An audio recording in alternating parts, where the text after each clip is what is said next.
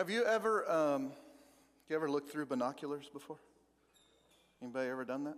Yeah, a few of you. This uh, binoculars don't. Oh, there. Oh, it's Lance and Tanya right there. Woo, big as life. Yeah, beefcake back there, big as life. Man, uh, binoculars are really good at letting you see things up close that are that are far away, right?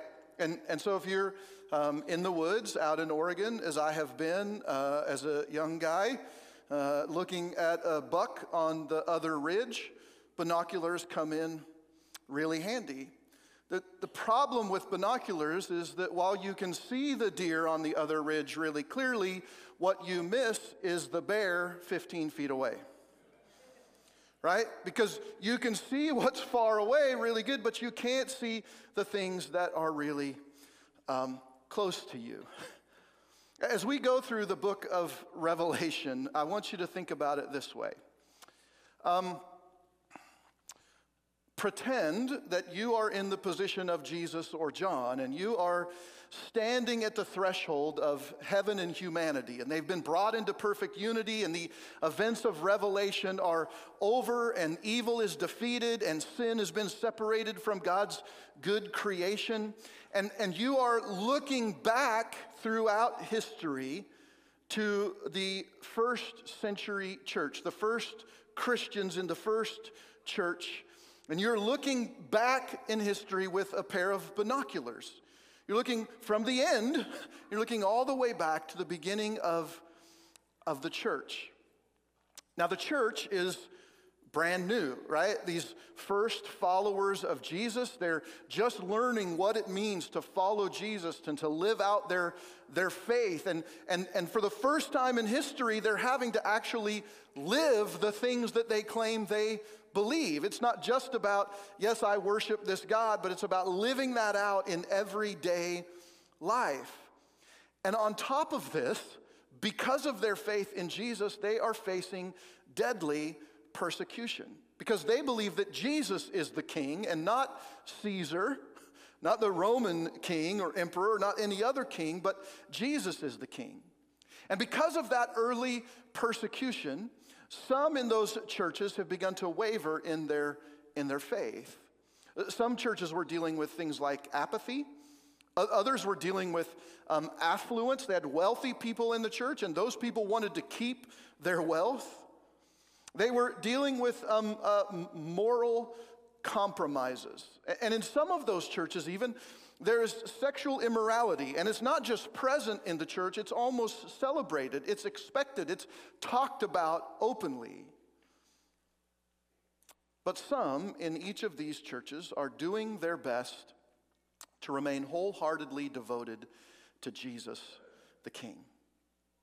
And, and so, Jesus, at the end, you at the end, looking back at the first century, at these young Christians, you want to write a letter to encourage them in their, in their faith.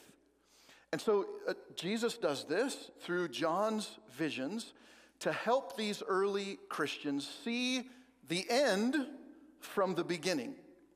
And the problem is that John is looking through this time span from the end back to the beginning of the church. He's looking at this as though through binoculars. And so John doesn't see everything, he only sees some things. And so this revelation of John is supposed to be a revelation of encouragement. And it's not supposed to reveal everything, it is supposed to reveal enough. So when we look at Revelation, we don't have this idea that we're going to be told everything about what's going to happen. Re- remember, I said last week that Revelation is not a book about what's going to happen when Jesus comes back, it's a book about why Jesus is coming back. And, and we're not supposed to have everything revealed to us in Revelation, but just enough to hold on to that hope. And so today, we're going to look at Revelation chapters 1 through 3. And it's kind of John's prologue to the rest of the book in chapter 1. And then we're going to get a snapshot to see what's happening in the first century church in chapters 2 and 3. And we're going to look at what's going on in the first century church as a whole by hearing about what's happening in seven specific churches.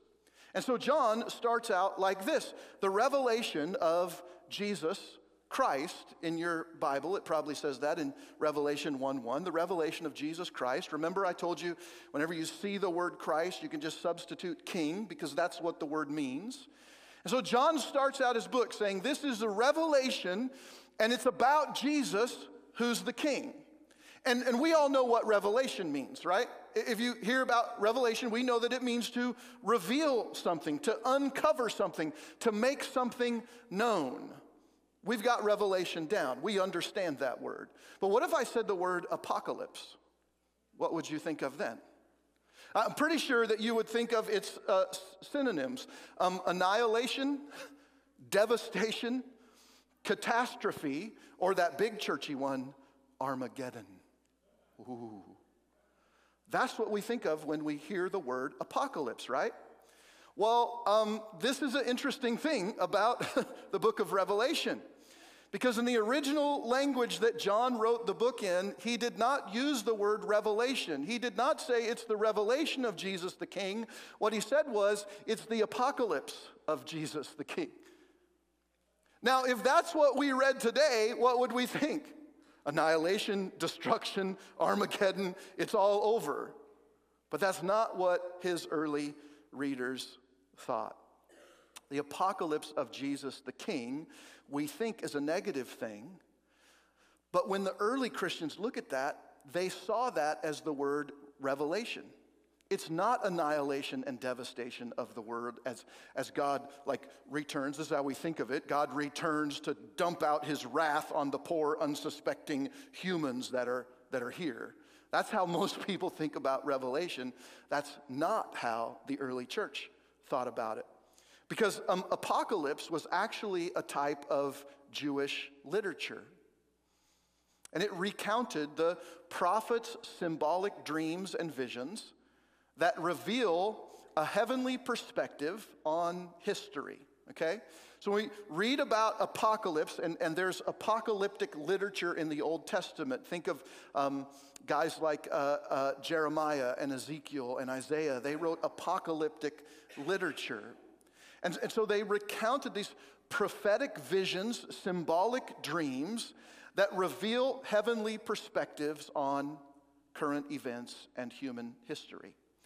And, so, Revelation, Apocalypse, it's like looking back through history from heaven on a specific point in time with a pair of binoculars.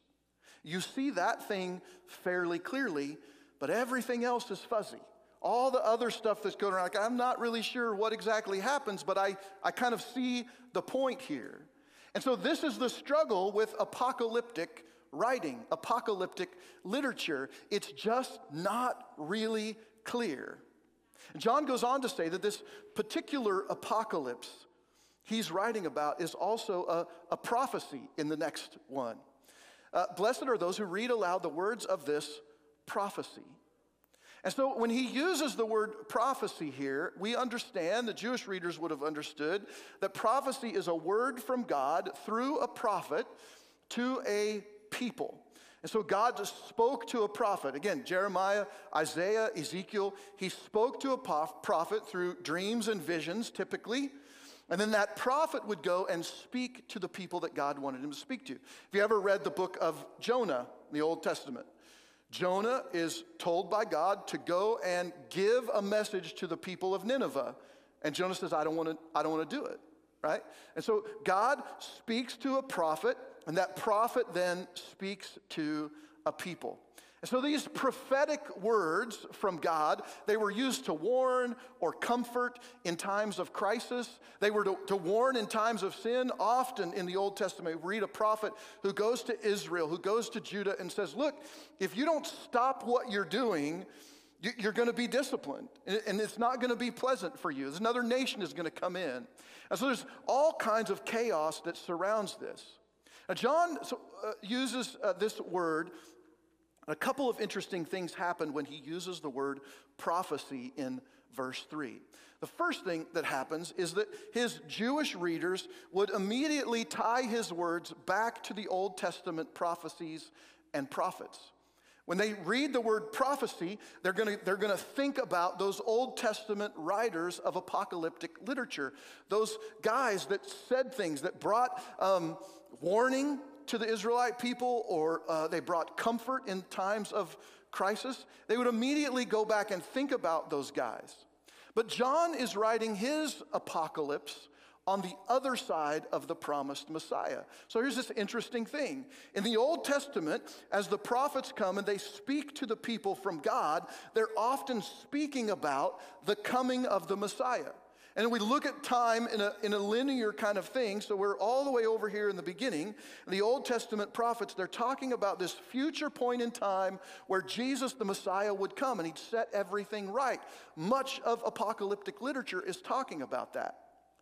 But that time has come and gone, right? Jesus has come. He, he died for the sins of the world. He came back to life. And now, John, about 60 years later, is writing about this event, and it's already happened.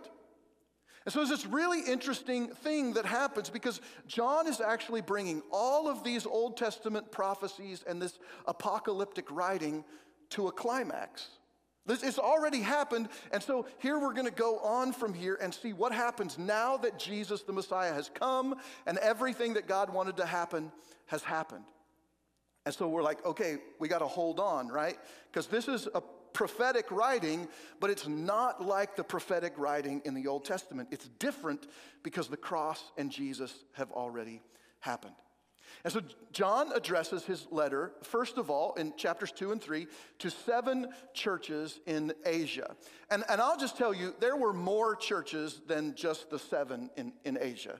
I don't know how many more, but there had to be more. Asia was a big place. There were probably lots more than seven churches. But to the Jewish people, the number seven is really important. The number seven represented completeness or, um, or fullness. And it was based on the seven day Sabbath cycle of creation. We talked about that last week. God creates all of these things on the six days of creation. On the seventh day, he rests because he had completed his work. And then God blesses the seventh day and he makes it holy. And then that Sabbath seven day cycle, it begins to work its way into all of these other things that happen. It comes into the Jewish feast that they, that they have every seven years. The farmers were to leave the land fallow and not uh, cultivate it. Um, every 50th year or seven sevens, the people were to return all their property and cancel all their debts. And so this seven cycle, it comes over and over again in Old Testament history. And John captures that idea of rest and completeness and fullness, and he brings it into the New Testament. So seven is going to show up a whole lot in John's symbolic writing in the book of Revelation. And, and just like I encourage you to, to swap the word Christ for the word king when you read that in your Bible, um, I'm now going to encourage you when you see the number seven in many cases in the Bible, instead of thinking about it numerically, that, that it's these numbers, and you, maybe if you put them all together, you'll get some secret code that's going to tell you what's going to happen in the future. Instead of seeing the numbers like that, think in the num- number seven, when you read that, think about completeness or fullness. And so when John references seven churches, or next week when we move on, the next couple chapters, we're going to find seven seals, and there's seven trumpets, and there's seven bowls. And basically, what John is saying is he's saying, look, the time is complete, it's reached its fullness. It's not about the number, it's about what the number represents. And so, a couple of things in the opening chapter of Revelation that we need to um, that we need to look at. Uh, a couple of things of importance. In verse 9, John mentions that he is on the uh, island of Patmos, this island called Patmos. So John is writing, Jesus is giving him this vision as he's standing on the threshold of heaven, and he's giving John this vision that he's writing to the church about um, as though he's got binoculars on. And John is writing this from a, an island in the Aegean Sea called Patmos. And that's important because this island was where the Romans would send um, political prisoners uh, and convicts. They would go to this island, and um, we don't have a whole lot of information about it. We know that it was most likely guarded by uh, Roman soldiers so that nobody could get off the island.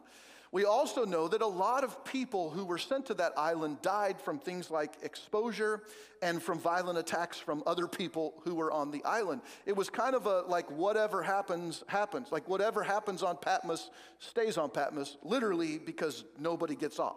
So um, John is facing persecution at a time when he's writing to the church about persecution.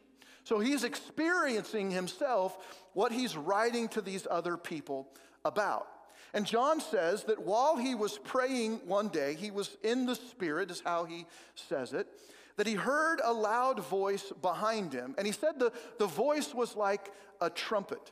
You ever heard that kind of voice? Uh, Andrea and I and Trent went to uh, Braum's the other day. Remember, this just came to me. Went to Braum's in uh, 13th and Greenwich, I think. We stopped there one night to go in and get some ice cream. They were really busy, and there was a dude behind the counter. And I don't know if he was in charge, but he sounded like he was in charge.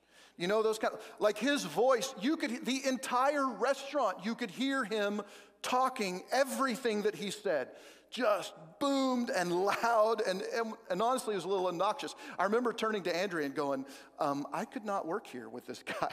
like, I'd last a day, and then I'd be gone. Like, I'm not coming back. This is um, crazy.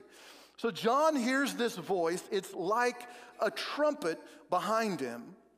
And the voice says, I want you to write down what you see.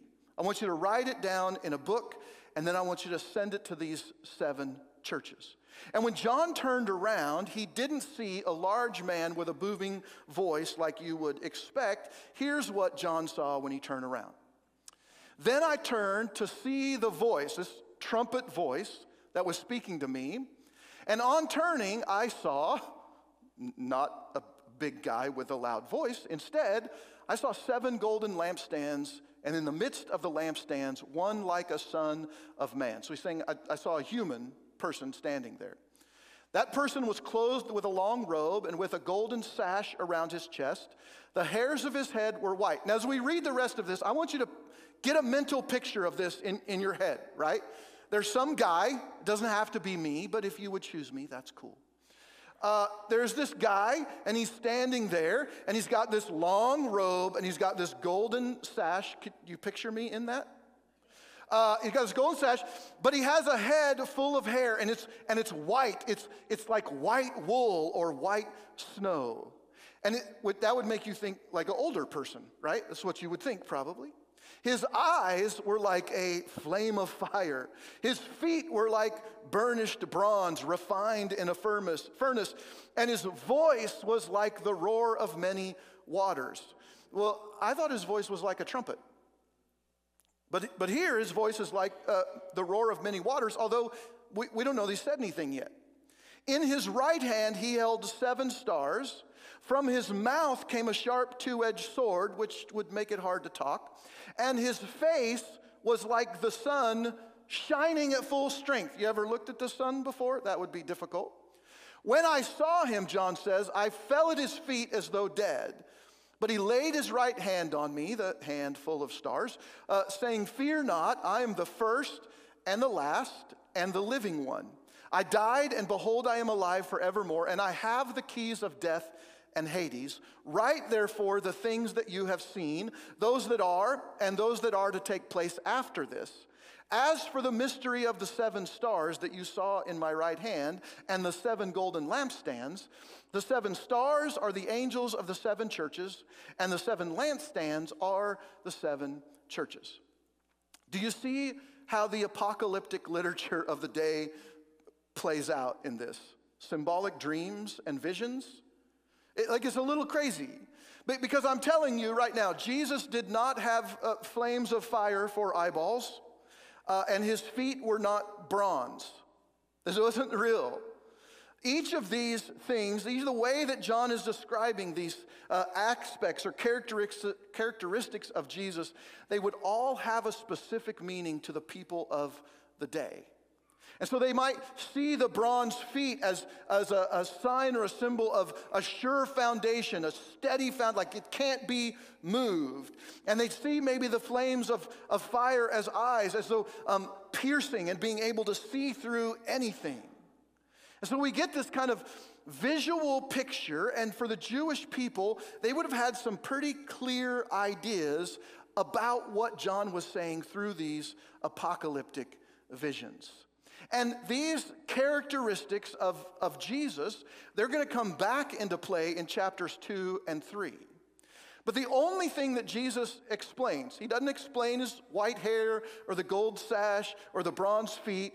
He just explains the seven lampstands, which represent the seven churches in Asia, and the seven stars that he holds in his hand, which represents the angels that are charged with spiritually protecting those seven churches. And what follows in chapters 2 and 3 are Jesus' notes to John to each of these seven churches. And each of the notes that um, Jesus and John write, they all follow a similar kind of flow. If you read through chapters 2 and 3 of Revelation, I encourage you to do that as we go through this series.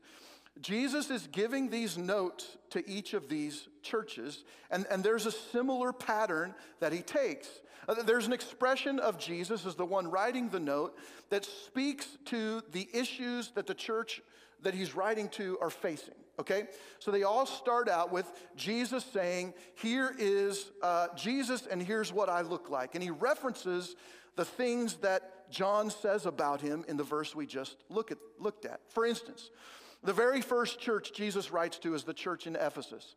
And, and Jesus explains or starts it out this way Jesus is the one who holds the seven stars in his hand and walks among the seven lampstands. And so these depictions of Jesus that the first uh, five churches start with come right out of chapter one. And so Jesus is pulling out these specific aspects. The, uh, Jesus, the one who has the feet of bronze, Jesus, the one who has the flaming eyes. And so he's giving that church a very specific thing to look at. Jesus, this is how we think of him. And then in the note that he writes to that church, we're going to see that what happens is whatever aspect or characteristic that is pulled out in the beginning of that note comes into play. And, and so, um, where Jesus references his feet, he may be talking to that church about the foundation that they have in him. Or if he references the eyeballs, as you read through that, you can see where he's peering into things and he's uncovering things that maybe they thought were covered up. And so, all of these things fit together in each of these notes that Jesus is writing to the churches. Um, and they all come uh, straight, for the first five of them anyway, come straight from chapter one.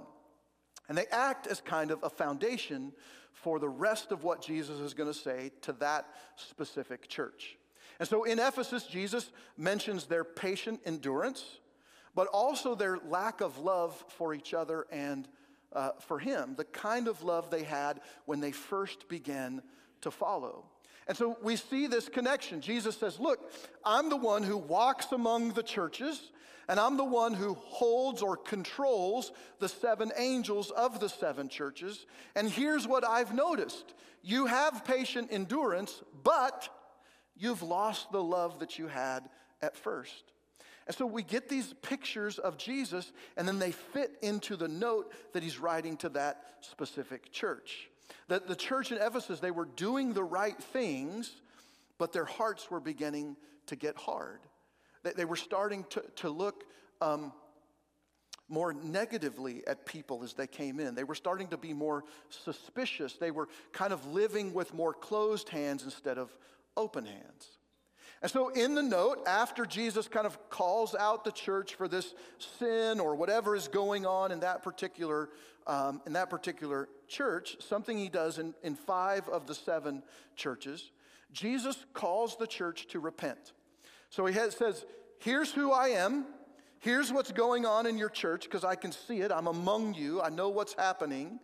And so you need to repent of this thing and you need to change the way that you're, you're living. And so then Jesus encourages them to keep being faithful. Now, there is a change. The church in Smyrna and the church in Philadelphia, Jesus doesn't call them to repent. And he opens the book a little bit differently, or the note a little bit differently than he does with the other five churches. But we see that those churches are actually living out their faith pretty well. And in one case, Jesus says, Look, I'm not going to add anything else to you. I'm not going to ask you to repent of something because you're doing the best that you can right now. Here's the idea that Jesus and John are trying to convey to the church, and it's that Jesus is not absent. He's not an absent God, he's an active God. As we read through Revelation, the first few chapters of Revelation, this is what we're supposed to understand. Jesus didn't come and do his thing and then he went to heaven and then he just stopped. He's active. And we go back to Jesus telling the apostles, Mary says, If I go, I'll send the Holy Spirit, the other advocate who will come. And he, and he won't just be with you, but he'll be in you and he'll work through you. But Jesus didn't just abdicate it, he just didn't take off. Kevin mentioned that earlier. He just didn't take a vacation like, Hey, my work is done. I'm going to go to the Bahamas. He's active, he's there, he walks among the churches, and he gives the angels of each church direction on how to lead and guide and protect the church that they care for. That's kind of an interesting idea, isn't it? That we at, at, real life have an angel that reports to Jesus that oversees the things that are going on. He's aware of what's happening in your life and my life, and he orchestrates events and he works on our behalf in the world. The five of the seven churches, Jesus starts out his note like this I know your works. I know your works. And sometimes those works are good works. In a few of the five cases, um, they are evil works.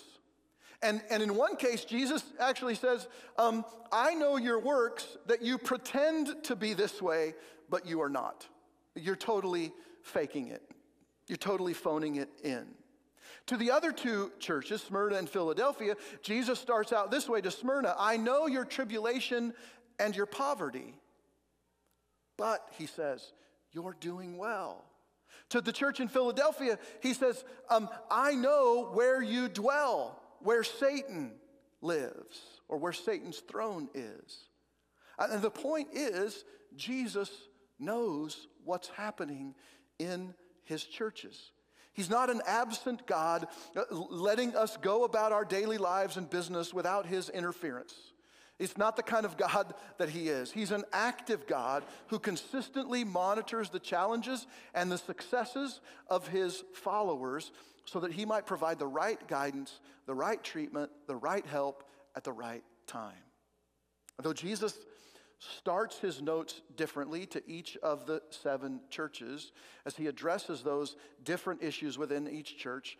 All seven of the notes in the same way.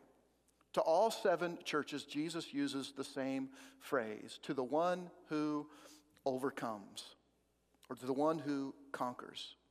And then Jesus goes through this kind of progression as you read through those seven churches and, and what he has to say. And it's really, I think, um, pretty cool. So in the, the first church, he says, to the one who conquers, Jesus says, you are going to get to eat from the tree of life in the paradise of God. Um, but basically says you're going you're gonna live and you're to live for eternity. You're, you're to get eternal life, which that's pretty cool, right? Well, okay, sign me up. I'm ready uh, for that. And then there's this progression, and kind of every church, it ends with a little bit more. He builds a little bit more into that. And when he gets to the seventh church, it's different. He says, To the one who conquers, they will sit with me on my throne. So we start out uh, uh, as if it, there's levels, and I don't know, but we start out with hey, um, if you conquer, if you remain faithful, you're going to get to, to eat of the tree of life. You're going to get to live for eternity in paradise with God. That's pretty good. Like you're hanging out in the same neighborhood with God forever. That's awesome. But by the end, he's like, You're not only gonna, gonna be in paradise with God, you're actually gonna sit on the throne with me. And Jesus says, Just like I got to sit down on the throne with the Father. Now, if you had to pick between the two, which one would you choose? Just hanging out in the neighborhood with God or sitting on the throne of Jesus. I'm like, okay, I'm, like that one sounded pretty good, but sign me up for this because that sounds awesome, bossing everybody around and getting telling them what to do. That's really cool. And so there's, as you read through those churches, you see this progression happening. Every time he writes to the church, he's like, hey, if you conquer, you're going to get a little bit more and a little bit more. And all of these conquer statements, they come directly from what we'll read in the last two chapters of the book of Revelation. The end, if you will, which is not really the end at all, but really the beginning of our real life with King Jesus. The question then is is it enough to endure when you're faced with death because of your faith?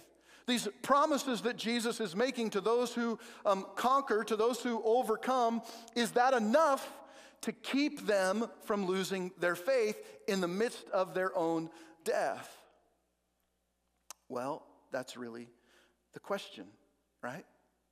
We come to the end of this introduction of um, of Jesus, and we're left with these questions after these introductory chapters.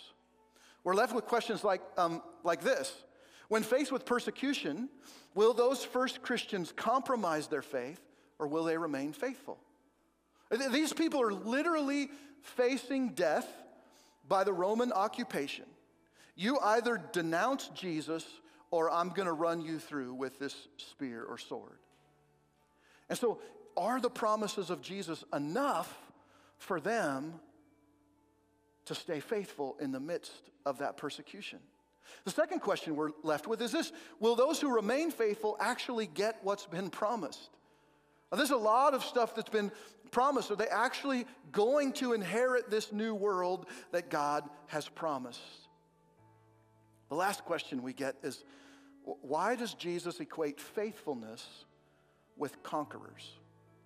The, the idea of a conqueror uh, is built into Old Testament um, literature and ideas. Uh, Jesus rode into Jerusalem right before he was crucified on, on a donkey, a colt of a, of a donkey that had never been ridden. That, that, that signified some things to the people. A conquering king would ride into town on a white horse would signify their, their victory and their conquest. And we understand conquering in terms of military might and victory. And then the early church was being persecuted by uh, Rome, this huge empire that ruled the world through military might and political might. They had money and they had power, and they thought they could do whatever they wanted. And so we get to this idea in Revelation where these people are being conquered by Rome. They're being conquered, they're being killed, they're being oppressed. And Jesus says, You can be a conqueror. But we're not really told how.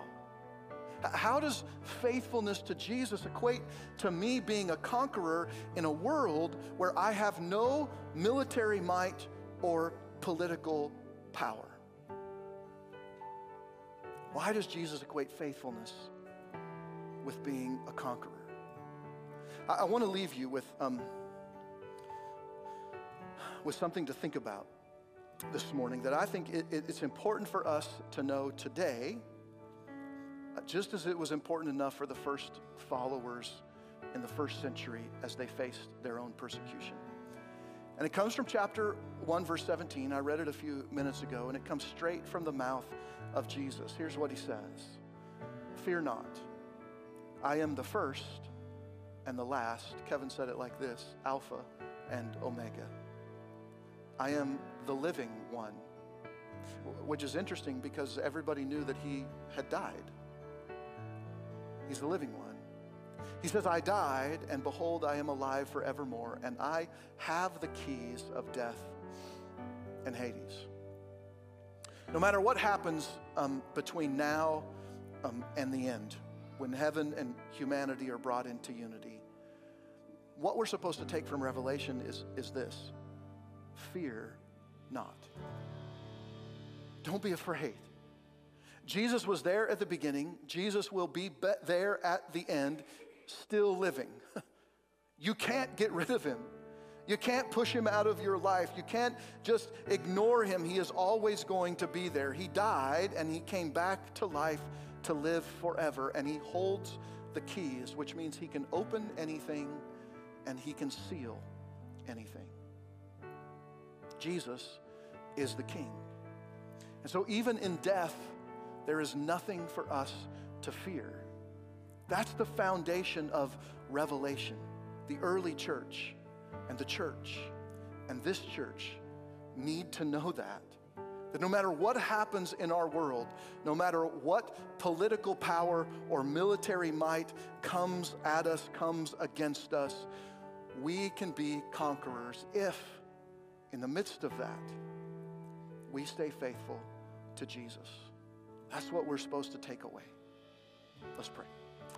God, thanks for loving us. Thank you for your son. Thank you for this book of Revelation. Even though at times it is difficult, and as we move through the book, we're going to see some really interesting things that at first seem scary and they seem crazy and they seem like, how in the world could that happen? And if it does happen, I don't want to be around for it. But God, you wrote this to specific people at a specific time for a specific purpose. You wrote it to be an encouragement. And so help it to help it to encourage us today. Um, to encourage us to be faithful and to stand up for our faith. And, and, and we don't face persecution like the early church, and we don't face persecution like our brothers and sisters in other countries who are even today losing their lives because of their faith in Jesus. Today, I'm sure in countries and in villages and places around the world, there have been Christians slaughtered because of their faith. And yet, and yet, you tell us no matter what happens on this planet hanging in the universe, you are on the throne. And so we have nothing to fear. Help us to hold on to that, God. In Jesus' name.